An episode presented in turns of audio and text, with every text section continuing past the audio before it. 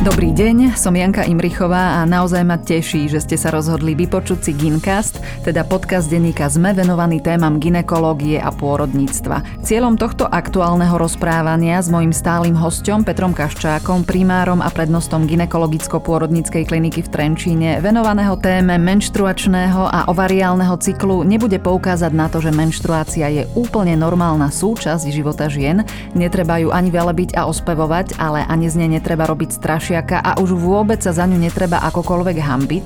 Cieľom nášho rozprávania skôr bude vysvetliť, čo sa to vlastne so ženským telom deje v jednotlivých fázach cyklu a či sa vôbec niečo deje a kedy už telo nefunguje tak, ako má a treba vyhľadať odbornú pomoc ginekológa. Pán primár, dobrý deň. Dobrý deň. Ako je to teda s tým ženským cyklom? Z akých fáz, koľkých sa skladá a aké sú tie rozdiely medzi jednotlivými cyklami? Som zvedavý, ako tento podcast nahráme, pretože to je najťažšia téma alebo jedna z najťažších tém na špecializačných skúškach a všetci máme z toho obavu z hormónov a cyklov, pretože to na prvý pohľad znie veľmi zložito. A čo potom hej. tie ženy, tie majú z toho úplne najväčšie obavy, áno, lebo áno. tomu nerozumejú. Verím Poďme im to tomu, vysvetliť. Verím tomu, pretože naozaj to, to vyzerá zložito. Pričom je to tak krásne z môjho pohľadu zorganizované a tak e, logicky vymyslené, že je to vlastne veľmi v podstate jednoduché a keď to všetko funguje ako hodinky, tak to sa vzájomne ovplyvňuje tzv. v prvom rade, že pozitívnou a negatívnou väzbou, spätnou väzbou. Čiže celý, ale téma je to naozaj zložitá. Celý cyklus a ženský organizmus vo svojom tzv. fertilnom, čiže plodnom období je riadený hormónmi. Hej? Bez debaty. Do prvého do prvej menštruácie, ktorej my odborne hovoríme menarche, stále sa posúva do nižšieho a nižšieho veku, ale hovoríme o veku 11, 12, 13 alebo 10 rokov. Je, ten, je organizmus dievčaťa v tomto prípade vlastne hormonálne v úplne kľudnom stave, keď sa bavíme o hormónoch pohlavných, samozrejme, áno. Lebo inak nás ovplyvňujú hormóny vo všetkom. A to isté sa potom udeje postupne vo veku e, sénia, čiže staroby. Ale vo veku pohlavnom je organizmus ženy okrem ostatných hormónov a riadený pohlavnými hormónmi veľmi e, takmer celý. A na rozdiel od mužského organizmu je to naozaj cyklické riadenie a sú rozdiely v tej tzv. prvej a druhej fáze. Najdôležitejšie hormóny, ktoré celý cyklus riadia, sa uvoľňujú vo vaječníku, kde nie len, že dozrievajú vajíčka, ktoré potom po oplodnení z nich vznikne plod a človek, ale okrem tvorby vajíčok, vaječník produkuje hormóny.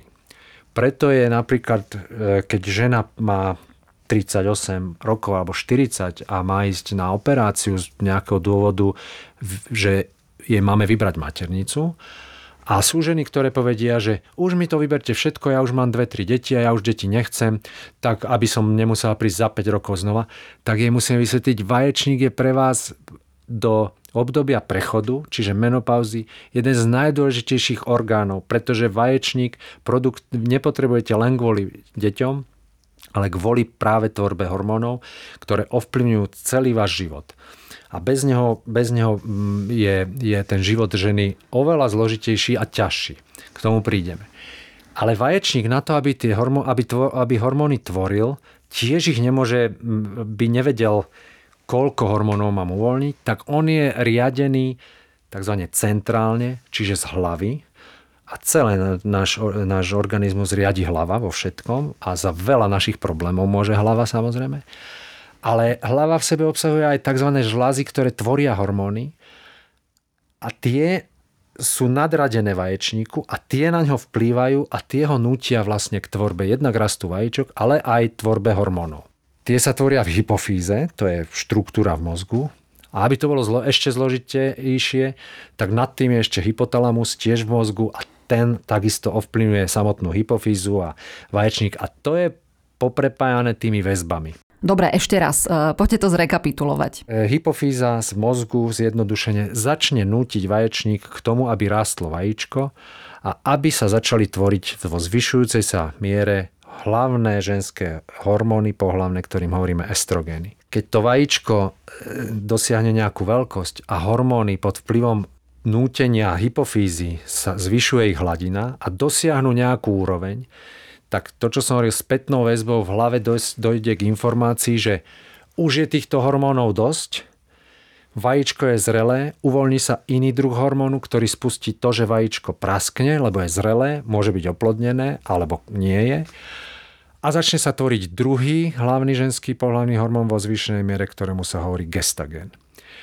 A to je tzv. hormón druhej fázy cyklu.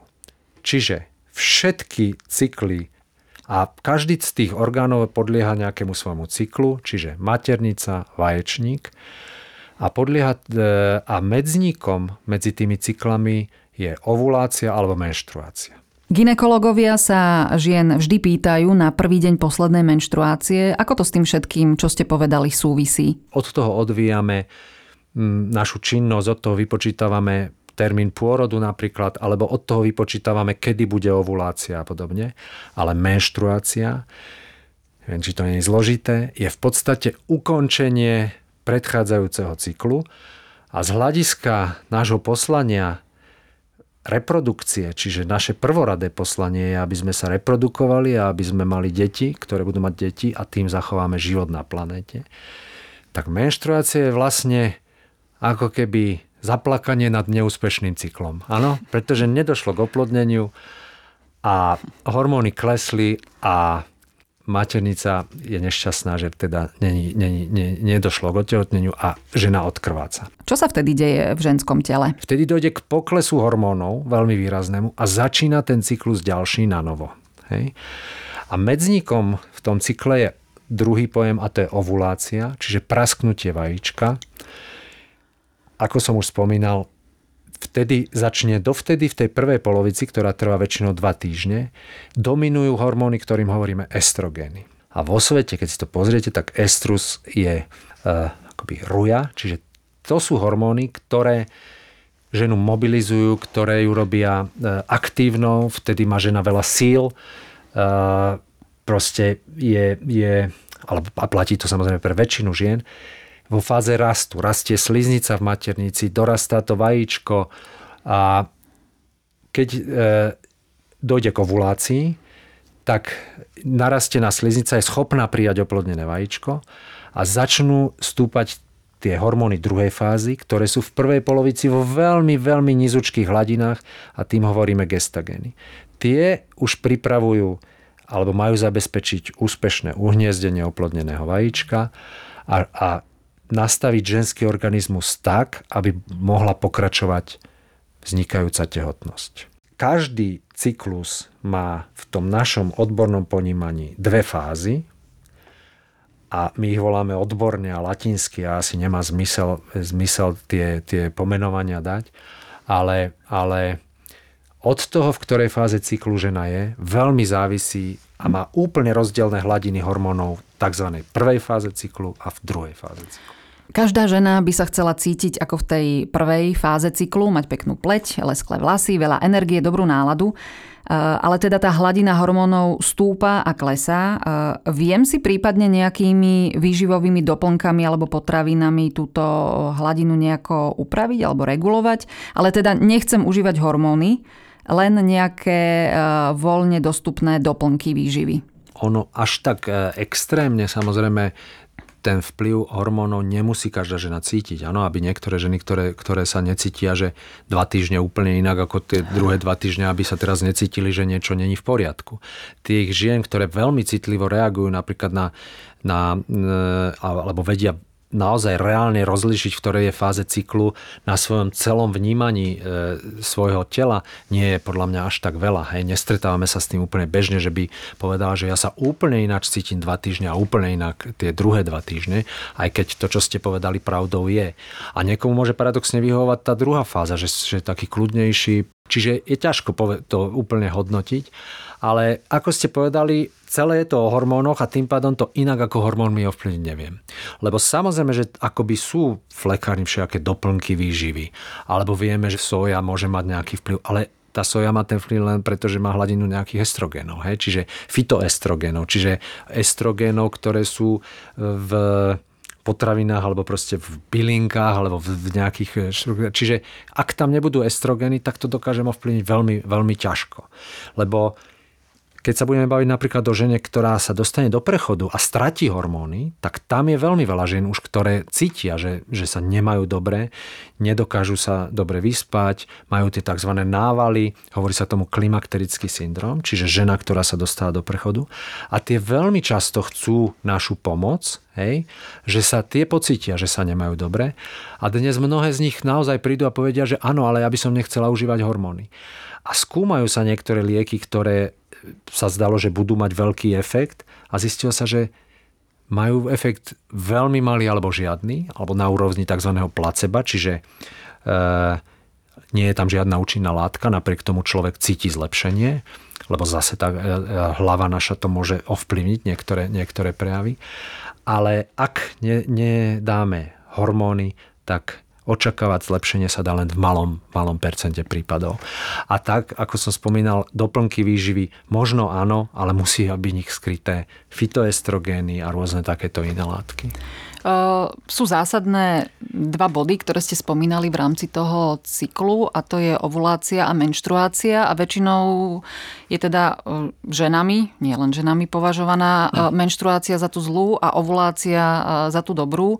Je ale normálne, keď napríklad žena ťažšie znáša ovuláciu ako menštruáciu? Neviem akom zmysle slova, pretože sú ženy, ktoré boli ovulácia, áno, ale je ich, zase by som povedal, veľmi málo. Je oveľa, oveľa viac žien, ktoré majú bolesti a rôzne problémy počas menštruácie. Čiže väčšinou žena ovuláciu buď nevníma vôbec, že prebehla ovulácia, alebo je skupina žien, ktoré áno, pociťujú a presne vedia povedať, že kedy som mala ovuláciu, lebo cítia akoby bolesť, lebo Ovulácia je vlastne prasknutie dozrievajúceho vajíčka, uvoľnenie zrelého vajíčka k tomu, aby mohlo byť oplodnené a to niektoré ženy zabolí.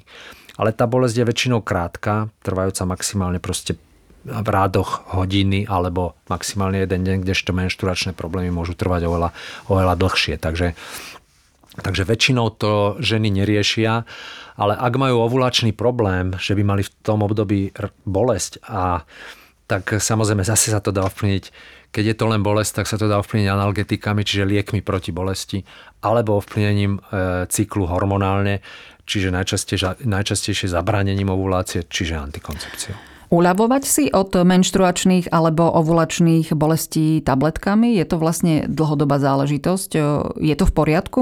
Žijeme dnes v takej dobe, že ľudia mm, veľmi začíname, akoby sa snažíme presadzovať tzv. zdravý životný štýl, ktorý okrem iného v sebe zahrania, často to počúvam formulku, že áno, ale ja nerad užívam lieky a nechcem užívať lieky.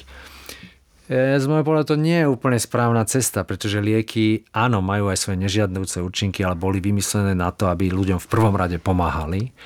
A tak ako operácie, tak aj lieky, tak ako každá naša činnosť by mala byť vždy zvažované prínos a riziko. Čiže ak má žena miernu bolesť, na ktorú je zvyknutá a ktorá ju nejako v zásade neovplyvňuje, len cíti, že áno, keď mám menštruáciu, je mi horšie a mám proste také pobolievanie v podbrušku a necítim sa vo svojej koži takzvané, ale ma to nejako moc neobmedzuje, tak je zbytočné samozrejme tlmiť tú bolesť ale sú ženy, ktoré majú naozaj veľmi silné bolesti pri menštruácii. Sú ženy, ktoré tá bolesť vyradí zo schopnosti ísť do práce. Sú ženy športovkyne, ktoré vyradí z možnosti či už trénovať alebo ísť na, na pretek. Čiže sú ženy, kde tá bolesť je tak intenzívna, že ovplyvňuje už ich schopnosť každodenných aktivít a tu sa vyhýbať liečbe je z môjho pohľadu zbytočné, pretože naozaj tá, ten problém je tá výhoda ovplyvnenia prevyšuje tie, tie rizika, ktoré, ktoré lieky majú. Prečo menštruácia vlastne bolí? Na toto sa nedá úplne jasne odpovedať.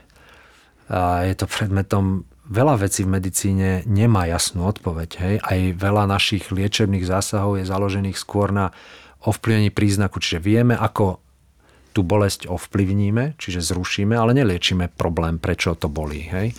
Je, je len málo ex, tzv. exaktných liekov, to sú antibiotika, lebo tie zabíjajú tie baktérie priamo. Áno, ale os, veľa liekov len napomáha organizmu, aby sa vyliečil. Ale k otázke bolestivosť pri menštruácii, čiže tzv. hovorí sa tomu odborne dysmenorea, má dve základné veľké skupiny. Jedna je primárna dysmenorrea a jedna je sekundárna. Sekundárna, to je jednoduchšie povedať, je vtedy, keď má žena nejaké ochorenie, ktoré môže spôsobovať bolesť. To znamená, pri menštruácii. Najčastejším príkladom je tzv. endometrióza. Je to ochorenie, ktoré známe je v laickej populácii veľmi málo známe, ale pomerne časté. A aj v minulosti ženy často aj dnes spomínajú, že mala som bolesti prechladnuté vaječníky a bolesť v podbrušku a mala som zápal vaječníkov, ale si myslíme dnes, že endometrióza je oveľa častejšou príčinou bolesti v podbrušku ako zápal vaječníkov, lebo zápal vaječníkov je vážne ochorenie, ktoré, ktoré má mať svoje príznaky, ale presahujeme rámec našej terajšej debaty. Ale endometrióza znamená, že sliznica z maternice, čiže výstelka v maternici, ktorá každý mesiac rastie a pripravuje sa na uhniezdenie vajíčka, sa nachádza z nejakého neznámeho dôvodu aj niekde inde. V stene maternice, vo vaječníku. A tak ako podlieha tým zmenám sliznica vnútri maternice, tak aj rastie aj v tej stene vo svale a počas menštruácie dochádza k malým zakrvácaniam a to bolí. Hej? Čiže keď má žena endometriózu alebo pozápalové zmeny alebo nejaké druhy nádorov, ktoré pritiahnu maternicu k okolitým štruktúram, hovoríme sekundárna dysmenora, odhalíme ju na ultrazvuku alebo pri vyšetrení palpačnom a vieme povedať žene, že keď odstránime tento problém alebo budeme ho liečiť, bolesti by mali pominúť. Ale to je ten jeden prípad, ktorého je paradoxne menšina, lebo väčšinou je to tak, že žena, keď ju vyšetríme, nemá žiadny nález, tzv. objektívny, čiže objektívnym vyšetrením ginekologickým by sme povedali, že ste úplne v poriadku, vaša maternica aj vaječníky, vajíčkovdy vyzerajú zdravo a žena má bolesti, to je tzv. primárna dysmenorea, Týka sa väčšinou paradoxne žien, a to sa vie aj medzi laik, laickej populácii, že žien mladých a že napríklad keď žena prvýkrát odtehotne a porodí, tak už bolesti nemá. Alebo ich má miernejšie, alebo vôbec ich nemá. Prečo? To nevieme dodnes vysvetliť. My síce si myslíme, ktoré látky sú za to zodpovedné, hovorí sa im prostaglandíny, ale nevieme, prečo to vznikne a nevieme, prečo niektorá žena bolesti má a niektorá nemá. Nesúvisí to s hladinou hormónov?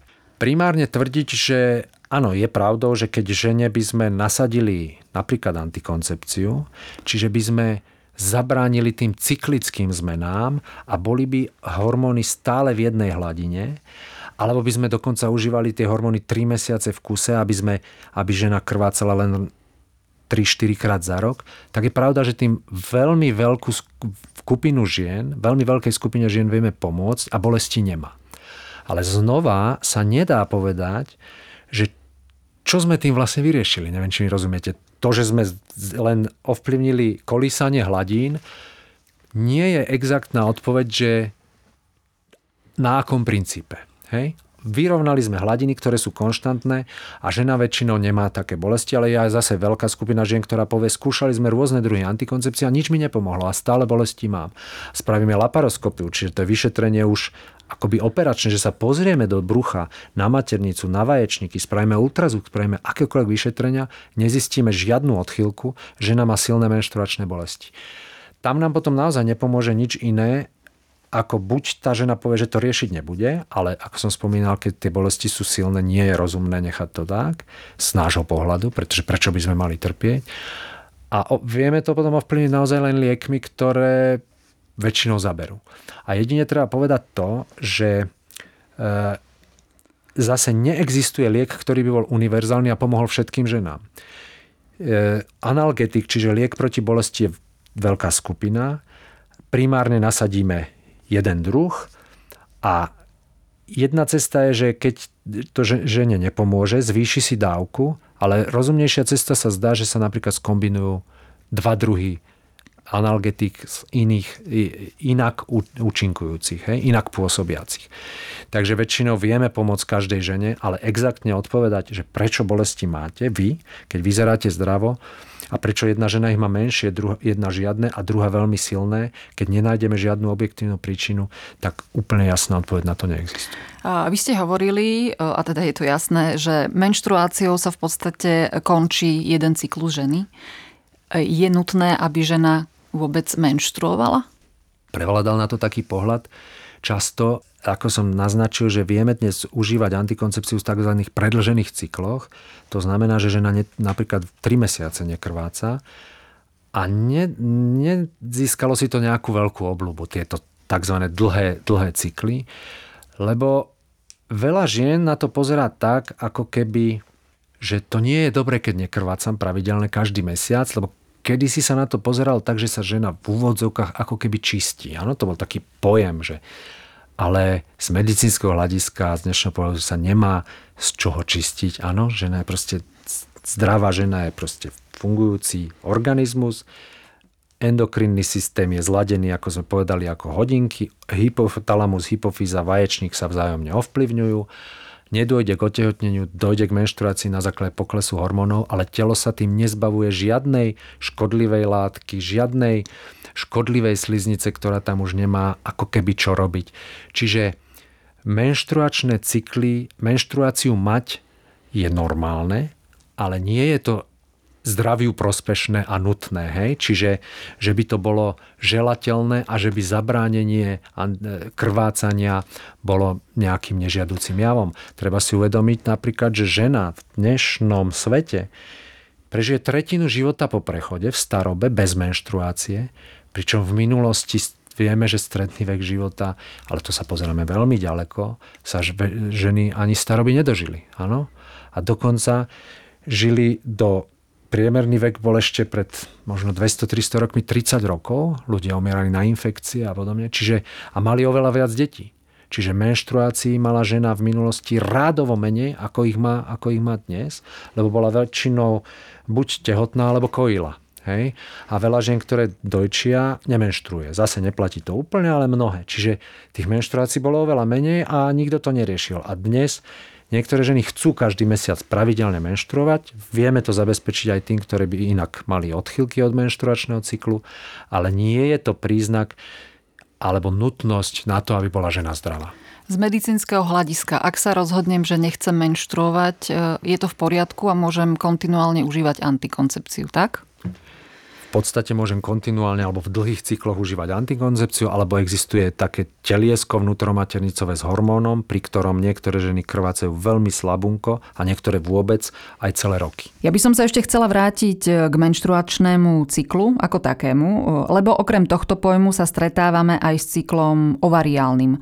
Je menštruačný a ovariálny cyklus to isté, alebo sa od seba nejako líšia? Rozdiel je v podstate zásade jedine v tom, že ktorý orgán je cieľovou štruktúrou tých hormonálnych vplyvov. Pretože ovariálny cyklus je vlastne cyklus vaječníka, ktorý podlieha tým istým hormonálnym zmenám ako maternica.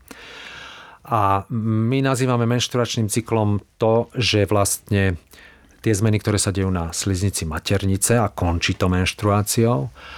A aj samotnú menštruáciu ešte delíme na dve časti, čo nie je princípe podstatné, keď sa odlučuje tá, tá pôvodná sliznica keď začína rásť nová sliznica.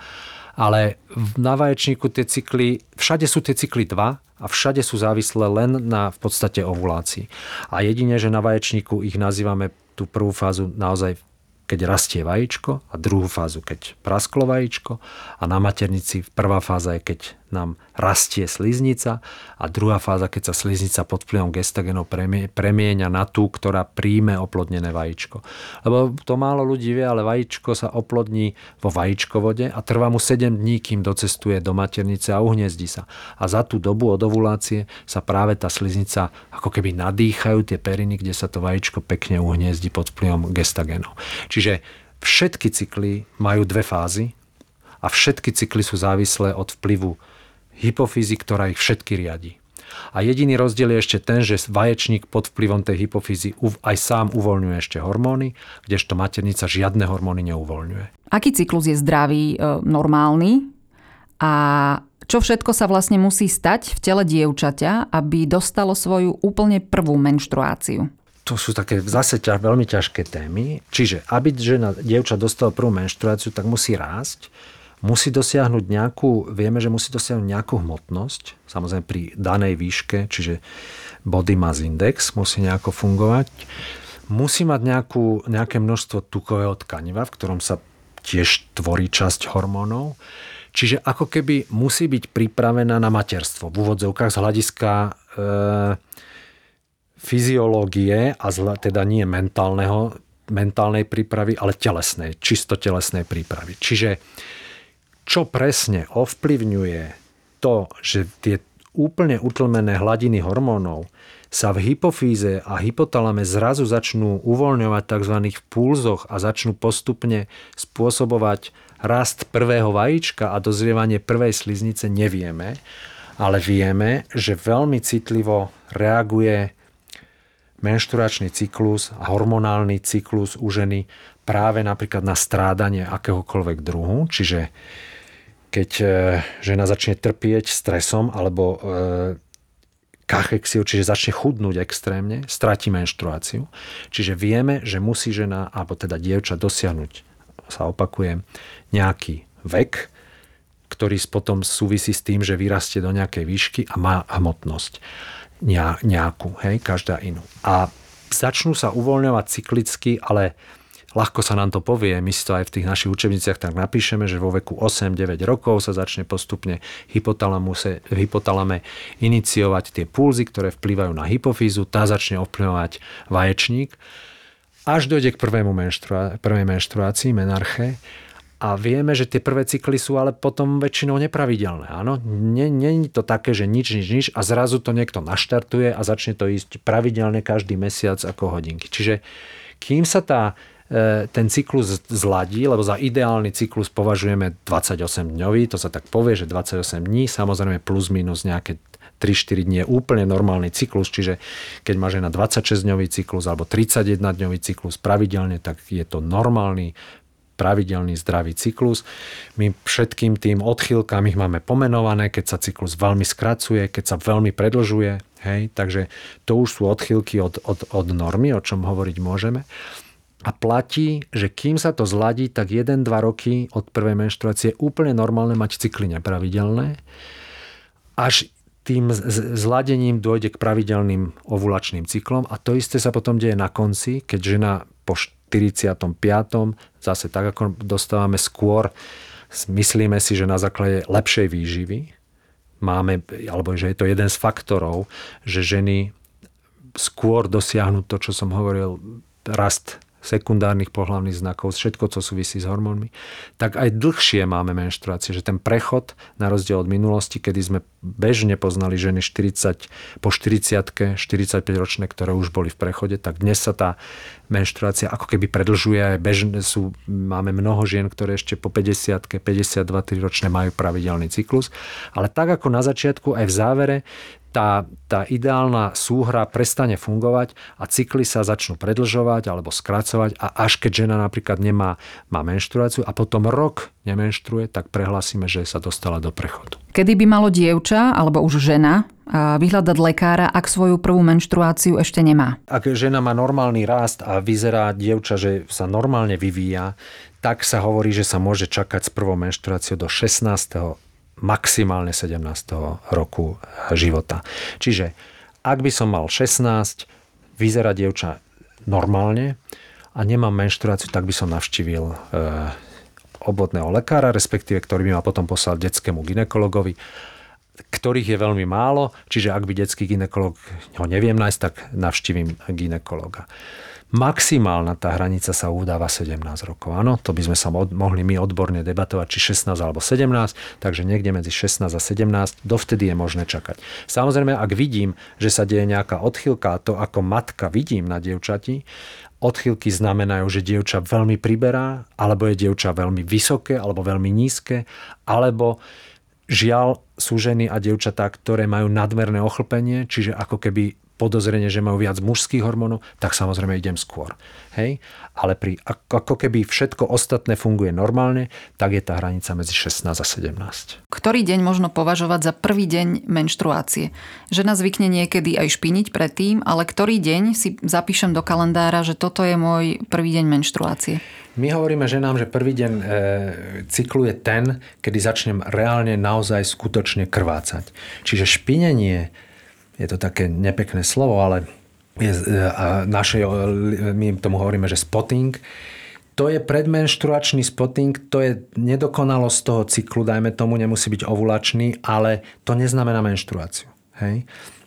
Menštruačné krvácanie alebo prvý deň menštruácie je považovaný ten, kedy dojde k skutočne ku krvácaniu. E, aká by mala byť tá menštruačná krv? Mala by byť e, červená, tmavá? E, sú tam nejaké odchýlky čo zrazeniny, ktoré vznikajú? Väčšinou je tá krv samozrejme tmavo, tmavo-červená a nemala by byť jasno-červená. To je, to je zrejme, pretože jasno-červená krv je príznakom krvácania tzv. akutného, hej, alebo silného. Čiže tá e, krv sa odlučuje relatívne pomaly. Je to sliznica, ktorá je presiaknutá krvou. Není to čiste krv, ale je to odlučená sliznica maternice, ktorá je presiaknutá samozrejme krvnými cievami a tým pádom aj krvou. Odlučuje sa relatívne pomaly, preto to trvá nejakú dobu. A pri tom odlučovaní už nedochádza k výžive a krv. Rozpadaním sa červených krviniek krv alebo už krvné farbivo tmavne, mení sa z jasnočervenej na tmavočervenú až hnedú a kým proste prejde z maternice cez krček a pošvu až na vložku alebo tampon, tak je väčšinou tmavočervená. Čiže jasnočervená krv. Samozrejme, keď žena veľmi silno krváca a dochádza k veľmi silnému krvácaniu, ale to už sú zase poruchy cyklu. Čiže norm, pri normálnom cykle je krv tmavá. A má sa žena zlaknúť, keď nájde nejakú zrazeninu? Keď nájde jednu zrazeninu raz za nejakú dobu a je to pre ňu neobvykle, tak sa zlaknúť ne, nemusí. Keby krvácala v zrazeninách celý cyklus alebo opakovane, tak zase jej hrozí, že je to, uh, už tam nebude len sliznica, ale väčší objem krvi. A keby sa to dialo dlhodobo a opakovane, tak sa môže dostať do stavu chudokrvnosti. Čiže v podstate e, treba povedať, že každé nejaké Nemusí byť každý cyklus rovnaký. Nemusí každý cyklus u ženy a každá menštruácia vyzerať úplne rovnako, ale nejaká e, zásadná odchýlka u ženy, ktorá je zvyknutá, že môj cyklus vyzerá nejako a zrazu sa začne významne meniť a to menenie pretrváva a mňa to bude obťažovať, tak je vždy na mieste radšej konzultovať lekára. Čo krvácanie mimo cyklus? Mimo cyklus e, dochádza napríklad u niektorých žien je možné ho považovať aj za normálne v období ovulácie. Je malá skupina žien, ktoré v, teda v strede cyklu mávajú tzv. ovulačné krvácanie, ktoré môže trvať 2-3 dní, je väčšinou slabunké. A keď tá žena o tom vie a neobťažuje ju a chce mať ovulácie, tak, tak s tým nemusíme samozrejme robiť nič. Pokiaľ, potom je veľká skupina žien a to už sú poruchy cyklu a tie môžu byť, to je celá, celá učebnica, hej, lebo môže byť cik poruchy dĺžky krvácania, in, sily, čiže intenzity krvácania a potom aj pri normálnom cykle práve niektorá žena krváca silno, ale normálnu dobu, niektorá krváca veľmi dlho a to krvácanie nie a nie skončiť, až sa premení na tzv. zase špinenie pomenštruačné alebo premenštruačné. A žiaľ je potom mnoho žien, ktoré práve prídu a povedia, viete čo, pán doktor, však ja mám menštruáciu normálnu, ale potom ešte týždeň krvácam, potom 2-3 dní akože nič a zase začnem tak špiniť a krvácam. Našťastie to väčšinou nie je porucha tzv. organická, čiže že by za tým bolo nejaké ochorenie, ktoré treba operovať alebo je závažné, väčšinou hovorím. A väčšinou sú to poruchy funkčné, čiže hormonálne, ale, ale je to nekomfortné pre tú ženu, nechce to tá žena väčšinou tak mať, takže je rozumné tieto veci určite konzultovať s lekárom a keď to e, vadí, tak treba cyklus riadiť. Väčšinou samozrejme hormonálne. Čo ženy, ktoré majú problém s dĺžkou cyklu, či už eh, ho majú kratší alebo ho majú dlhší, ako sa to potom rieši nasadením antikoncepcie, aj keď sú napríklad eh, v mladom veku a nechcú užívať antikoncepciu? Záleží, e, máme tie pomenovania ako, tá, ako bolesť pri menštruácii, dysmenorea, som povedal, že je primárna a sekundárna. Tak keď je niečoho málo, tak hovoríme, že je to oligo, keď je niečoho vôbec, tak je to A a amenorea. Čiže keď úplne chýba menštruácia, je to amenorea. A keď je zriedkavá, je to oligomenorea. A zase bude primárna alebo sekundárna. Primárna amenorea znamená to, čo sme pred chvíľou spomínali, že žena nikdy nemala menštruáciu, má 17, 18, 19 a stále ju nemá, tak je naozaj najvyšší čas, aby, aby riešila tento problém. Sekundárna znamená, že mávala som menštruácie pravidelne a zrazu došlo k výpadku a nemám menštruáciu. To keď som e, učím na vysokej škole a dávam to akoby otázku, študentkám väčšinou, alebo študentom zdravotnej školy alebo ošetrovateľstva, tak to je taká zákerná otázka, že čo je najčastejšou príčinou sekundárnej amenorej a každý hneď hľadá chorobu, ale našťastie je to väčšinou gravidita, áno. Čiže väčšinou, keď žena prestane krvácať a nemá menštruáciu, je v plodnom veku, tak v prvom rade ginekolog má vedieť, že musíme vylúčiť tehotnosť a keď ona síce povie, že ale veď e, proste, ne, no proste te, žena, ktorá je v plodnom veku, môže byť tehotná vždy. Áno? Takže v prvom rade je za väčšinou odchyliek našťastie v zásade e, tehotnosť.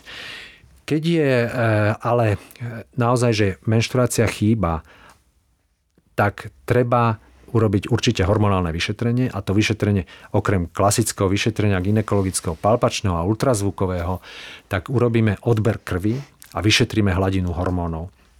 A tá nám vie veľmi presne odpovedať na to, či je zlyhaná hypofíza, či je zlyhaný vaječník, alebo či je chyba v, alebo v ktorom z týchto orgánov. Hej? A na základe toho sa nasadzuje, nasadzuje liečba.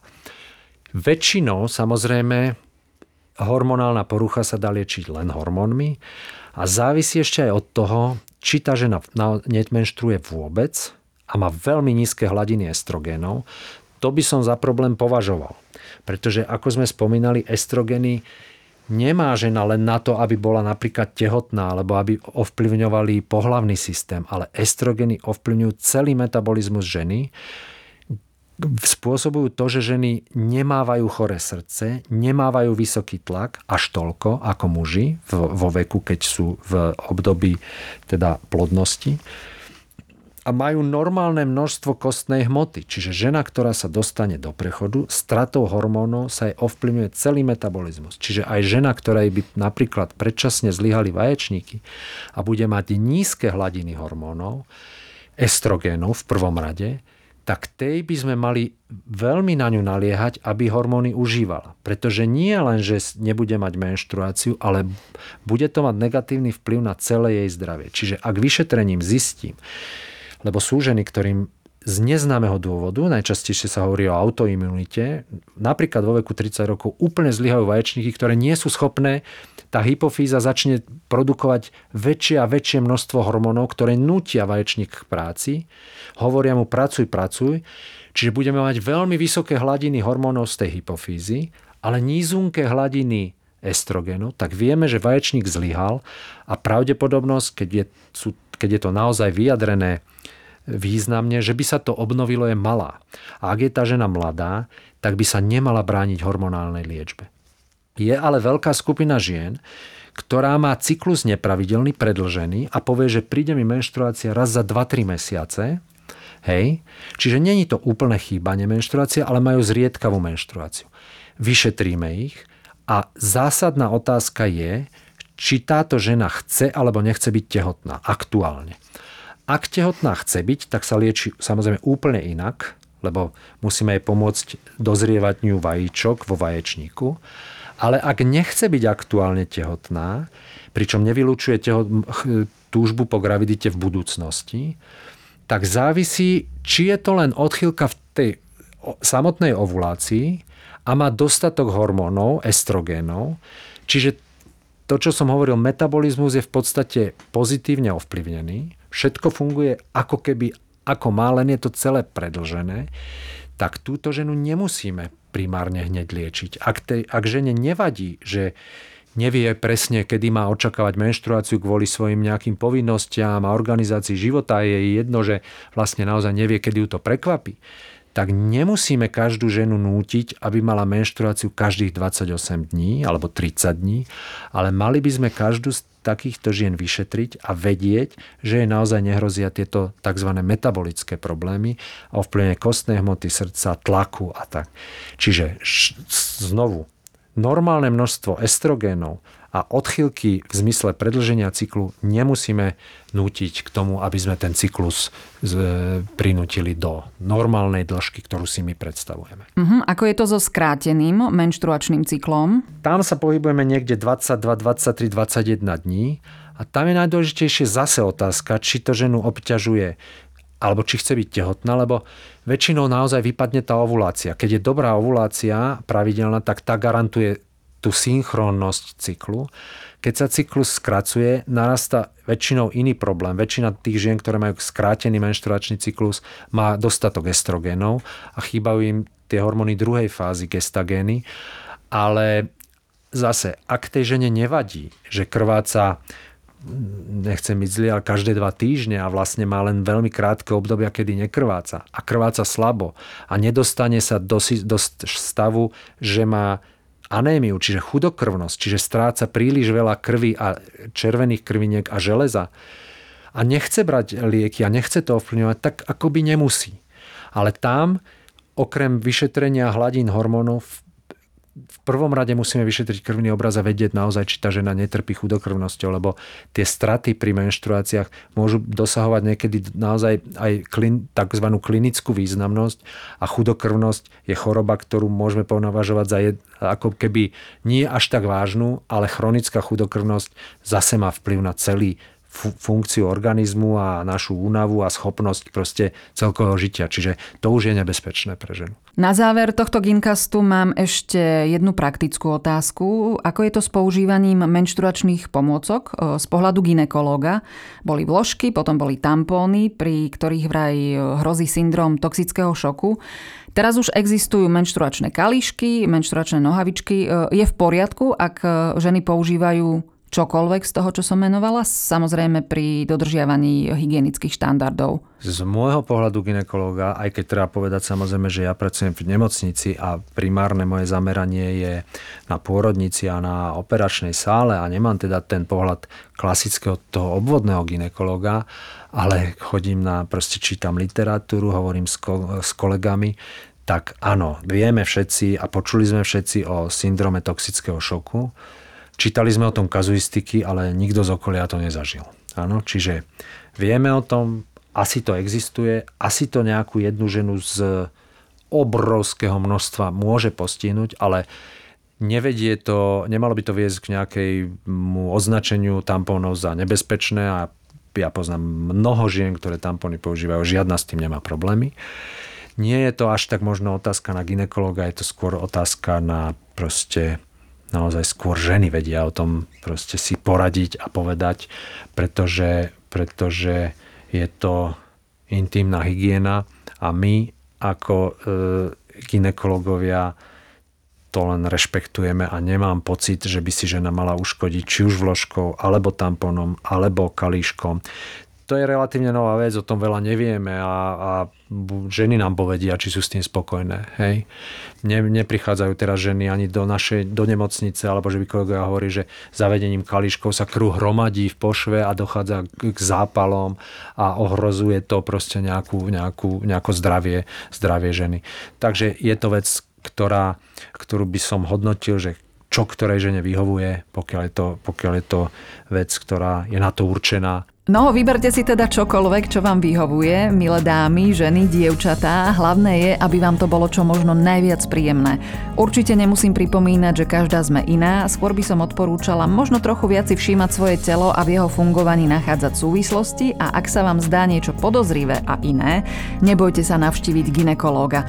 Počúvali ste tretiu časť Ginkastu, teda podcastu denníka ZME, vychádza v útorok a ak si nechcete nechať ujsť nasledujúci diel, začnite nás odoberať vo vašej obľúbenej podcastovej aplikácii.